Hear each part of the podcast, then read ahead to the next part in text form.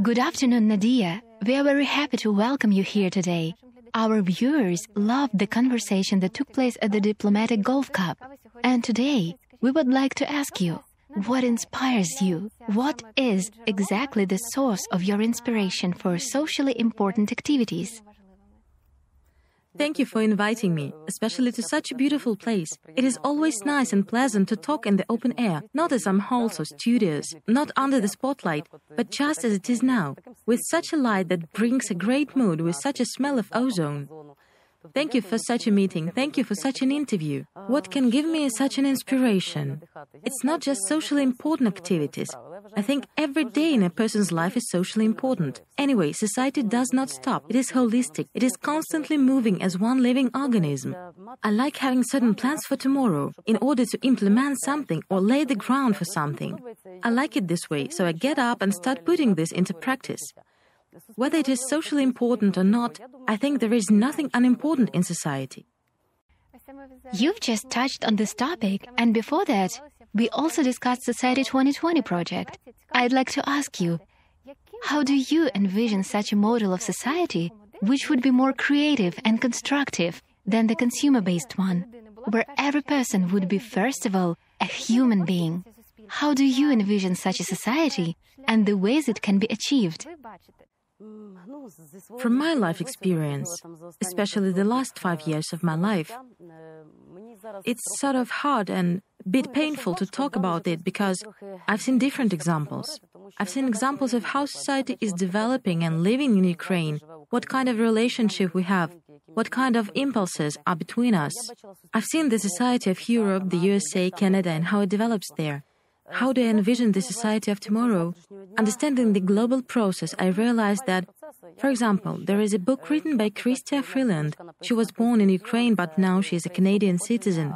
She's a politician in Canada. She wrote a book about plutocrats. They're even higher than kleptocrats.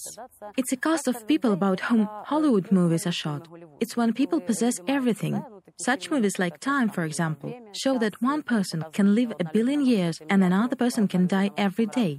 That's the essence and philosophy of this book. And I like the conclusion made in this book. We know that there are the rich and the poor. We know that there is social injustice. And in Ukraine, for example, this is felt with even greater pain because we are at war, because we have a stagnant economy and stuff like that. But I've also seen richer countries, and still I've observed the same thing there. And in this book, I found one such strange thing. It turns out that plutocrats are ashamed of being rich. They don't like to be called rich, and when they are called oligarchs, they want to be called successful, that is, people who have achieved something. I don't know why there is such a tendency among them, as I don't know many of such people personally. But Chrystia Freeland probably knew a lot of them and personally communicated with them, because before she became a politician, she worked as a journalist. And she said that, in general, on a global scale, such an approach is arising in people, that there is some higher value in life, there is something higher than consumerist comfort. I could not believe that people come to this, especially knowing our situation in Ukraine and seeing that, in principle, our power holders don't even come close to such conclusions. But I have watched the latest news from the world forums, where they make decisions, especially after the events with the Yellow Vests in France and they declare that this society should become more socially fair, that is, social benefits should be shared. Of course, there is always a war for resources in the world, although the human mind is a much more powerful resource than natural resources. We can invent and develop new technologies and simplify human labor, reduce the cost of living, well, and of everything you need in everyday life, this comfort. I hope that humanity will come to this. I hope that people who can at least finance education of other people will start precisely with this. Because it seems to me that tomorrow's society is a society that will understand that in addition to earning one's living, there are also other ways to live. It is not about living richly or luxuriously. They will just know that there are other possibilities. I mean, science and education have a great impact. And with such interviews, with conveying this information, I hope that tomorrow's world will begin to align itself with what you are conveying to people, that there is another way and it is possible already tomorrow. Thank you so much for such an inspiring and optimistic forecast.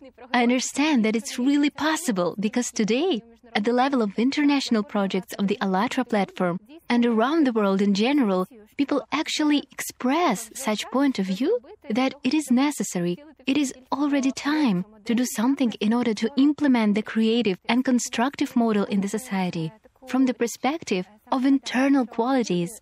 Because now, when you are talking, you mentioned that people come to the fact that there are other goals. That is, when you reach a certain material super richness, so to say, you understand that it's quite an ephemeral thing because it is never enough. No matter how rich you become, it is always not enough. Therefore, I'd like to ask what do you think? What goals and intentions should motivate people to actions aimed not at accumulation of wealth, but it's something else? That is, what can this goal, idea, and motive be? You know, first of all, it's very important that people aren't afraid. Because when a person falls into fear, while fear may be different fear of war, fear of grief, fear of poverty he falls into the lowest feelings and manifestations. Let's put it this way. And then a human being almost ceases to be a human being. Therefore, it's very important that people in the society of the future have no fear, or that they can understand that this fear isn't the worst thing and can somehow overcome it. In childhood, we all read good books and fairy tales, where good always triumphs over evil fairy tales can be different in different generations. For example, we used to read such fairy tales about how a simple man burned down his house in order to heal a beggar's wound, and then the beggar rewarded him for this because he turned out to be God. Now they read about Harry Potter with a magic wand, and still good triumphs over evil. But when we grow up, we somehow forget all the good fairy tales we read, because it turns out that the world is not a fairy tale, it is very real. I don't know what should motivate people of tomorrow so that a child doesn't want an iPhone but wants to plant a rose because the rose is alive. It will grow and he should take care of it for a long time. My grandmother taught me to plant roses. You have to cover a rose, you have to wait. But when it gives you that life giving power, it shares with you its life core, while the phone probably consumes your time and mind. But does it really give you any pleasure? Let's put it this way I have an impression that all artificial or material things give you an opportunity to see only from a certain angle. But when you give yourself to something spiritual, living, and natural, you see the picture much lighter and brighter. How can we lead people to this so that people understand it? It seems to me that it's not so easy. Still, there is a society where people gather together when they have free time. They gather together to play chess, to dance, to plant trees in the park, or for embroidering and other handiwork. It's very important when people have live contact and have an opportunity to work over a common task. I'm not speaking about hard physical labor at work, but an important common task. I really wish people to put their energy into social rapprochement, but not into social detachment behind their gadgets and screens when they don't see each other in one apartment. That's really true. I agree with you very much. Continuing the topic of how society can change, it's really interesting to hear your opinion on the format of society. That is, we already know that today we live in a consumer based society which started 6,000 years ago. But today there are tendencies for changing it. Perhaps you have certain ideas. How do you envision the change of this format on a global scale? It's hard to tell for sure on this subject.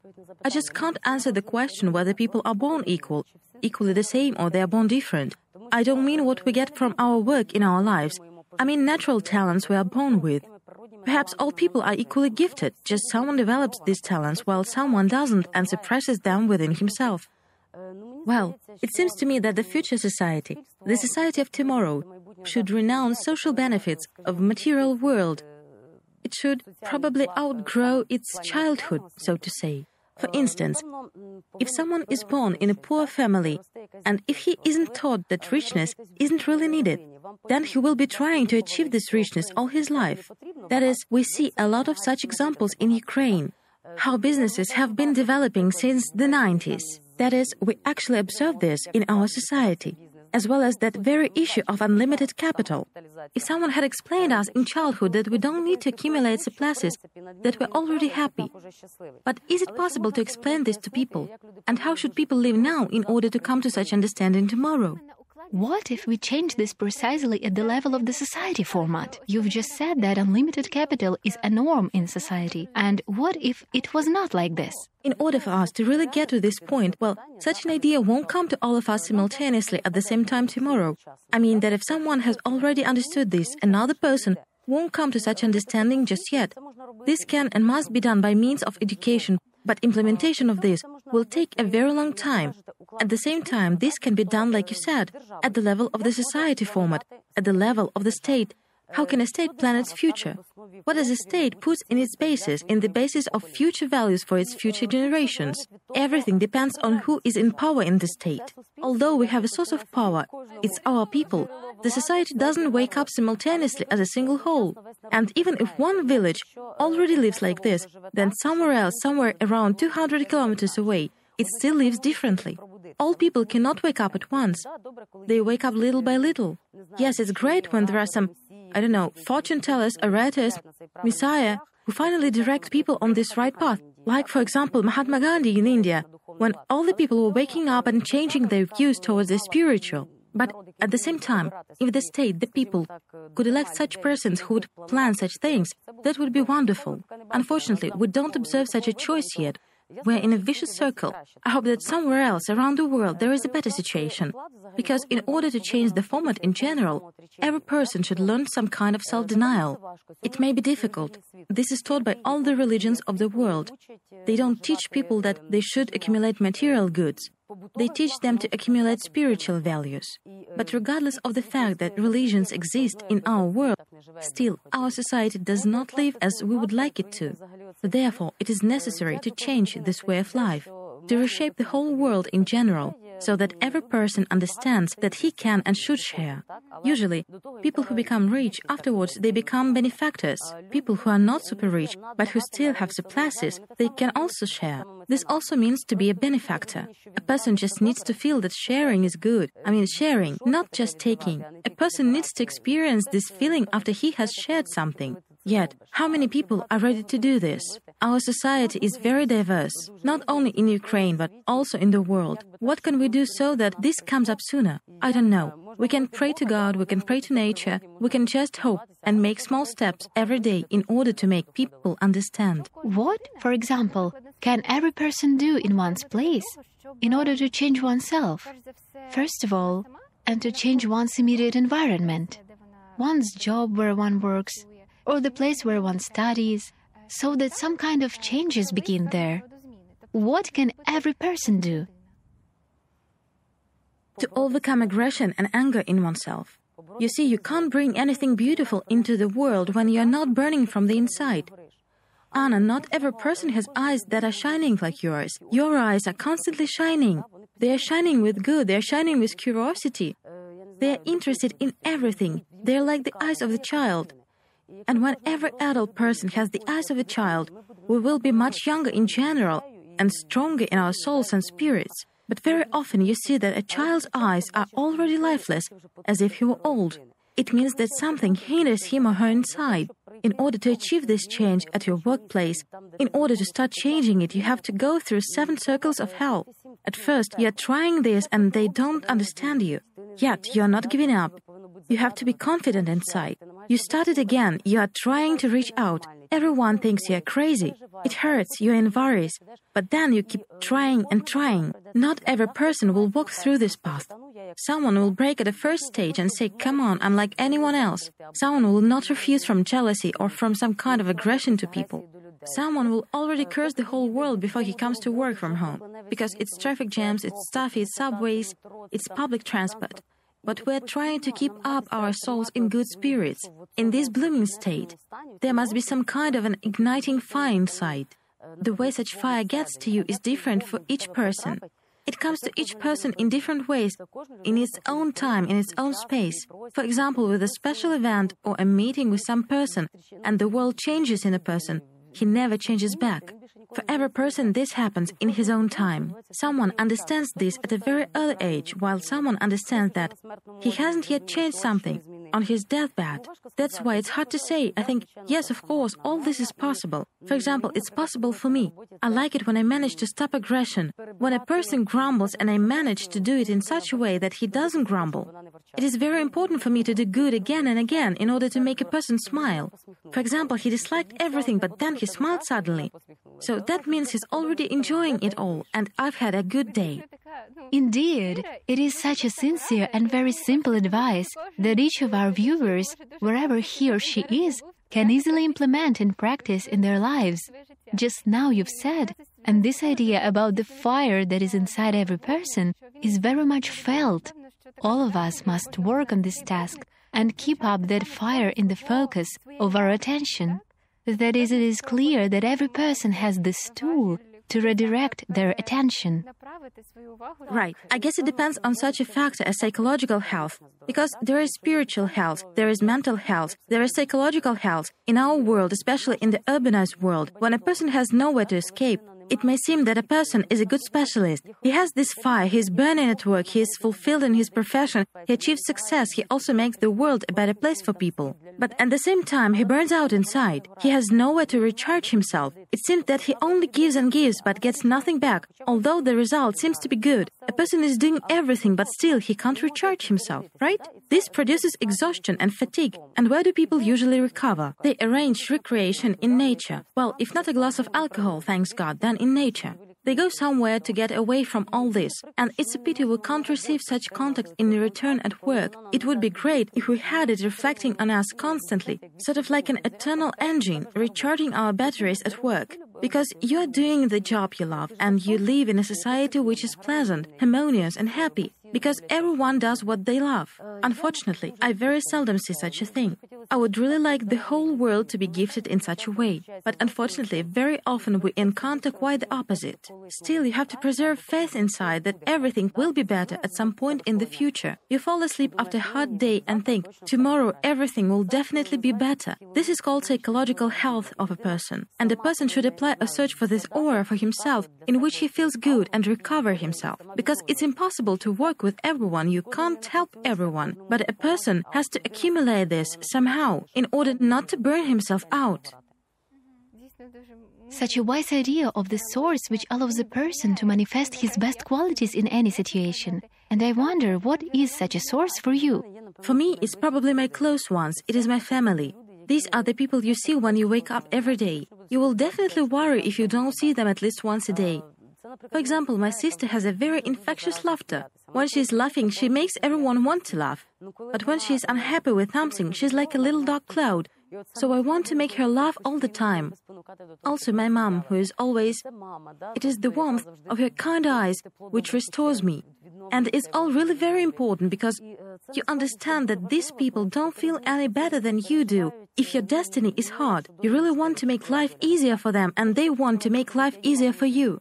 That is, this is the light that reflects back on me. I like building relationships in society, in the environment, in the team. If I join a team, unless it's an army, of course, because you are not building any relationships there, Let's say military regulations build relationships there. But still, if there is such an opportunity in a small group, it's very important that it develops in a totally harmonious environment, because otherwise you don't feel good when working there. Again, I'm not talking about politics because it's completely different. I mean people who depend on me at work and on whom I depend. That is, it is very important to build absolutely harmonious relationships in team. It is very important not to look askance at anybody and not to step on anybody's foot in public transport in the morning. Because I understand that all people in it have their own mood, so I want to show as little aggression as possible to people, simply to be in balance and in peace and it makes it easier for me and it makes it easier for people around me. As regards people, I meet a lot of good people around the world. Sometimes it happens that on a particular day I meet someone. I might never meet this person again. A person is already making my day with some gesture, some action, some look, or some words. I understand that there is one more good person in this world. Then I meet one more, and then another one. These are very, very valuable moments because, unfortunately, I don't meet such people every other day lately who I can remember as being good. But when I meet such people, it is really very pleasant. it is nice and it helps to believe in people. To believe in people, it all depends on how many good and bad people you've met. Well, it's not that they're bad. I shouldn't judge that a person is bad. I mean people who are depressed or oppressed. When a person is depressed, it is impossible to say whether he is good or bad. He is in such a state right now. He cannot open up. Tomorrow he can change completely, but what he gives me today is just negativity.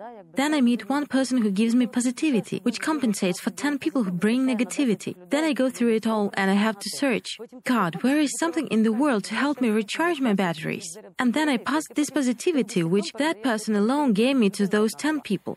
It's a kind of a rule of five handshakes. That is, it's all a kind of symbiosis. It also depends on what profession a person works in. If I worked as a gardener, I would probably be much happier than working in the profession of politics, or, for example, than being at war. While, on the other hand, even though a person needs to work a certain amount of time a day to earn his living, I hope that every person can and has the right to find a little corner, something to touch in order to recharge the energy. It is very important. Right. And it would be even better, as you said, if there were no need to look for a corner in the society in general, in that kind of society where you communicate and interact, and it is natural that you are more like exchanging this good energy. For if I understand you correctly, it is, so to speak, a very natural process when people share. Like I said, it has to be this way in a normal society where everything is basically more or less good and harmonious.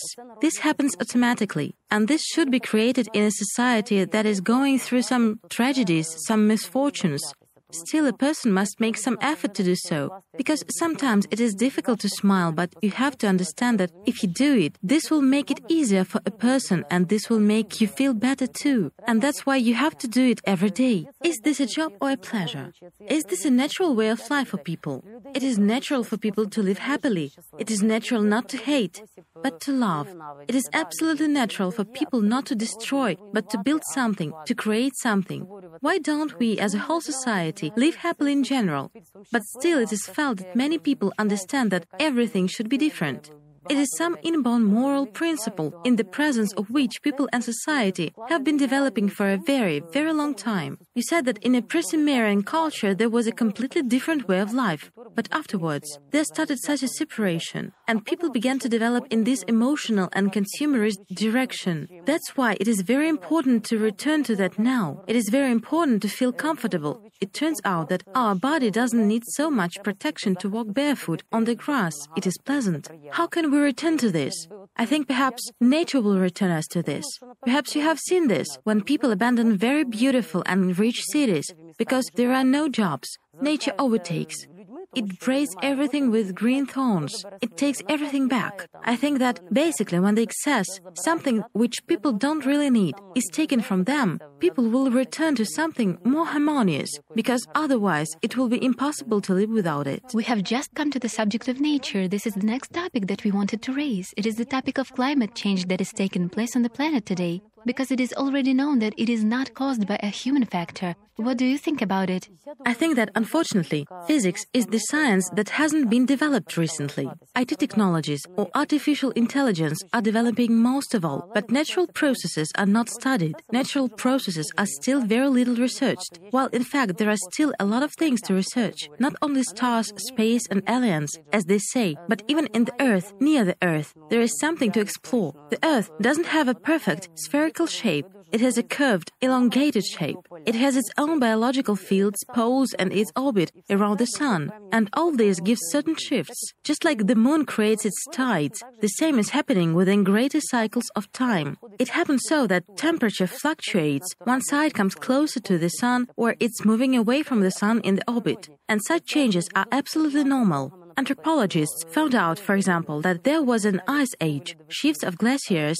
That is, all this happens in a classical way. And now we got exactly into such age, and now we have to survive it. How shall we protect ourselves? Acclimatize and get used to it. I think the human body will get used to it, even to high temperatures. We will just adapt. I don't see anything wrong with that. Of course, we have to protect the environment, but it seems to me that our planet's resources, thanks God, are much greater than human resources. And our planet will survive. It will survive us all. And thank God, let it prosper and have even more wonderful generations. It's true, but if we were talking about what a person can endure, it's likely that he can endure some temperature change. But if we were talking about big tornadoes that are happening now in Ukraine, in Zhytomyr region, or in Odessa, no one has ever seen a tornado there, yet they actually take place. They keep being recorded this year and they were recorded last year too. That is, now we see how huge rains happen in one part of the planet, while in the other part of the planet very big fires happen. We also cover this on ALLATRA TV in the Breaking News program, where eyewitnesses from different countries of the world connect and share in real time what is happening,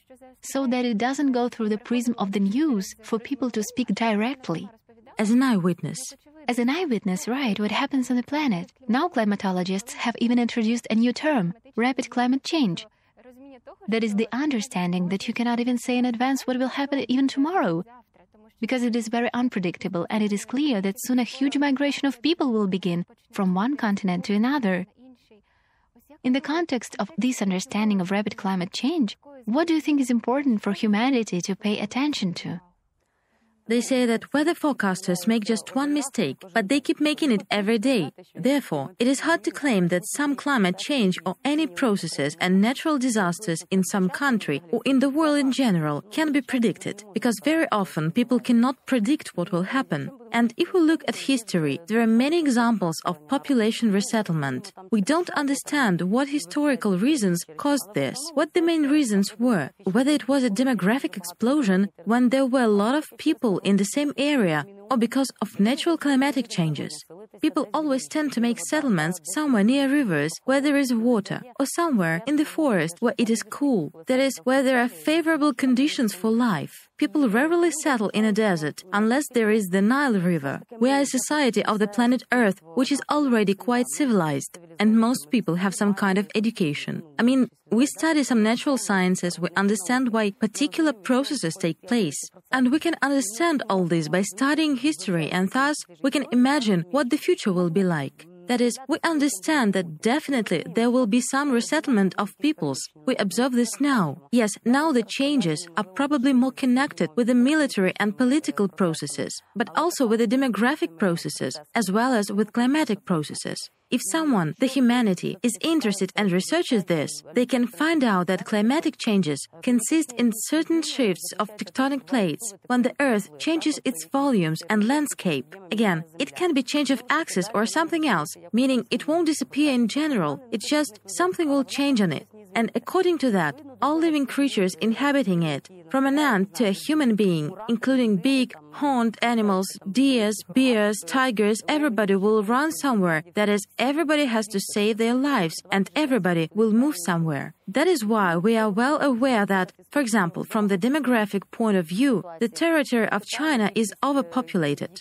Although basically no one can count them accurately because they have not conducted census of population for a long time. At the same time, for example, Russia has a certain territory while it has only 150 million people. It is clear that some natural processes, some kind of movement of peoples will take place. We can observe, for example, Syria, for example, Lebanon, Bolivia allocating to Europe.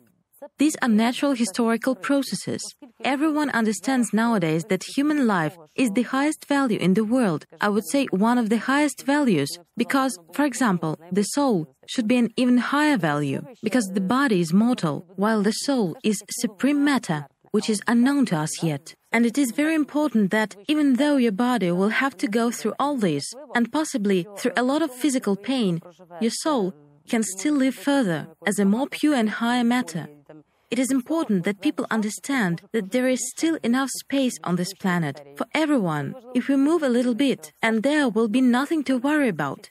If such manifestations don't take place in people, which are now taking place, for example, in Europe, due to the migration from the North Africa and the Middle East.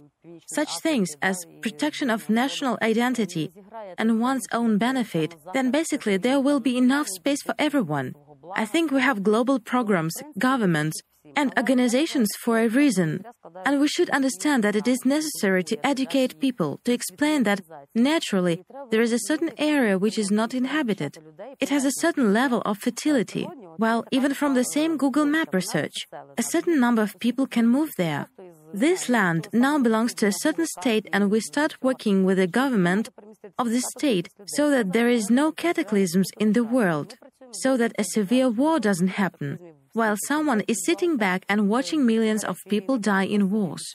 During such resettlements, it is very important to program and tell people that they will be neighboring with others absolutely comfortably, because anyway, we are all people. We all have one head, two arms, and two legs. We have the same soul, we have the same mind. And it's a pity that nowadays they put only negative information into people's heads. Like, for example, there is a shadow government of the world which is exterminating one part of people in order for other nations to come there. People are inclined to believe in this because the situation of poverty predisposes to this. I really wish that the United Nations, Hollywood, mass media in general, focused on the fact that we have nothing to divide at all. We all have enough of everything, and we can scoot over a little. Well, it's hard to say how soon people will come to this. Having in mind the speed of cataclysms, we realize that it is already an urgent issue of the present day. Literally of yesterday's, I'd say. Literally yesterday, right? I agree with you. Literally of yesterday. Because watching everything that is going on, we realize that there is no time to wait. We have to act, stop being silent. We need to speak about this and to unite. We understand that we have become accustomed to waiting for someone to take this first step. And the idea that somewhere someone will warn you in advance or will do something, but it will be someone else, not me. But since it becomes so obvious now that this is happening, such a question arises that people from various countries can already stop being silent. This is the first step you've been speaking about to start discussing this even in a larger format. I have just recalled two historical facts that have not yet been completely forgotten. It's the history of the United States and the resettlement of people to North America. It was inhabited by different peoples. They were very different. The first pillars and milestones, when people had already realized that they had to move on to the next level, were precisely the creation of the constitution and the creation of a state in general. It wasn't quite bad because very high values were laid in it for people. Not material goods, but spiritual and humanitarian values. For example, the value of human life and health, and so on. The other example is Switzerland. It is a country where there were four nationalities that were constantly fighting with each other for territories. At one point, they got tired of dying and killing each other and said, Let us understand that basically we have nothing to divide. We have enough of everything. Will the world come to this now? Especially since there are many more countries in the world. And who should initiate these processes? Should we do this or someone else? There are a lot of world organizations that are actually engaged in approximately the same sphere. Maybe they don't even know about each other. Maybe they need to unite into one big organization and reach out to the people who, first of all, have the opportunity to make decisions and then communicate these decisions to others in a given historical period to implement these programs throughout society because, like I said, it is possible to convey this information to a billion, two or three billion people on the planet at once, or we can convey it to some groups, and these groups will start spreading this message in a clear language. Just like our interview, we speak the same language. Tomorrow it will be translated, and we will be understood by more and more people. After all, it is very important. If, for example, an organization like ALLATRA could, let's say, cooperate with others by attending forums where governments gather, they would probably be heard sooner. That is, it will be possible to spread this information and implement it more efficiently. Millions of people can watch us in this interview. They can get imbued with this idea and start with themselves. But in order for this to happen, so to say simultaneously, it is necessary to spread the information from the top to the bottom and from the bottom to the top, from both the organizations and the states. Then this will happen very smoothly. From all directions, from people to people, like you said, it is clear that there should be such a process where people negotiate with each other, just like you described on the example of Switzerland. This idea is very close to our plan to hold a very large conference in a year, where we will gather the population of the entire world. It is already possible today technically. There is no need for people to gather at one stadium, which would accommodate 3 or 4 or 7 billion people. This can be arranged from any city from where you live. People can gather as a group or even connect from their own rooms and join the video conference via internet, for example, as we did on May 11th. And we can do this in a year. By the way, we also invite representatives of all states without exception to this conference. And we offer them to join it from their offices in order to raise this question. Maybe it's already time for everyone to come to an agreement? Because it's not just the issue of climate, but of the consumer based society in general. They're already leading us to the threshold of self destruction because we are also faced with the emerging issue of nuclear weapons, which is also threatening us, along with the climate, such two major issues. We really don't want this, and our Universal Grain project has proved in thousands of interviews that people say we have nothing against each other at all. We want to live in peace and harmony with each other. We are ready to love and to welcome others. Therefore, if the biggest part of people is like that, why do we not know about it? Let's come to an agreement because it's really possible. Moreover, I even would not speak in the context of a possibility, but in the context of an urgent need, as we've just discussed. I guess if we sow this universal grain of wisdom simultaneously in as many people's heads as possible, in their hearts and souls, this will probably give us a much more effective and rapid germination of these very sprouts, which won't destroy this planet and humankind, but on the contrary, will be able to preserve life.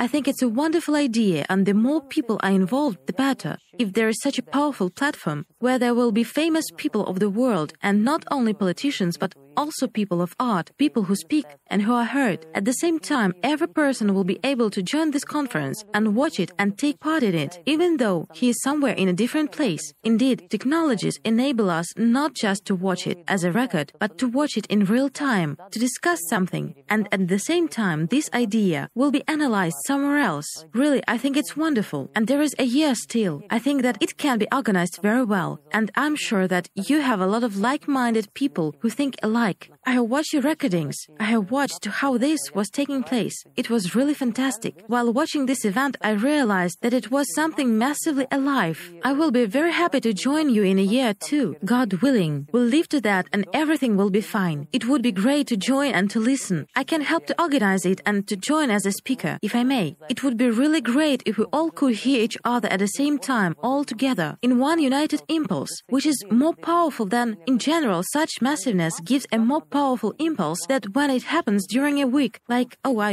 watched it when someone else watched it. But if there is such a single wave, it must spread very powerfully. I hope this works. We are grateful to you indeed. We're sincerely grateful. We look forward to your participation. We understand that it all becomes possible thanks to people like you who feel, you know, who really trust what they feel because we all understand that every person in the world actually feels this need. Yet, not everyone listens to it. That's why this example is so important. The example when a person listens to this and grounds his or her actions exactly on this inner impulse. What's also important is that days can be different. It's important to keep this up and say, no, what I felt on that day was precisely right. I want to feel this again tomorrow, even though today is covered with a little black cloud. Thank you, Anna, so much. We are grateful to you for this interview, and on behalf of all the viewers who will be watching it, on behalf of the ALLATRA movement, we would like to present you what has inspired us to this activity the book ALLATRA. Thank you. And here is the book Universal Grain that we discussed earlier. That is what really motivates millions of people around the world to act today. And we are very happy that together with you, it is really possible, and we will do this. Thank you. Thank you so much. See you soon. See you soon.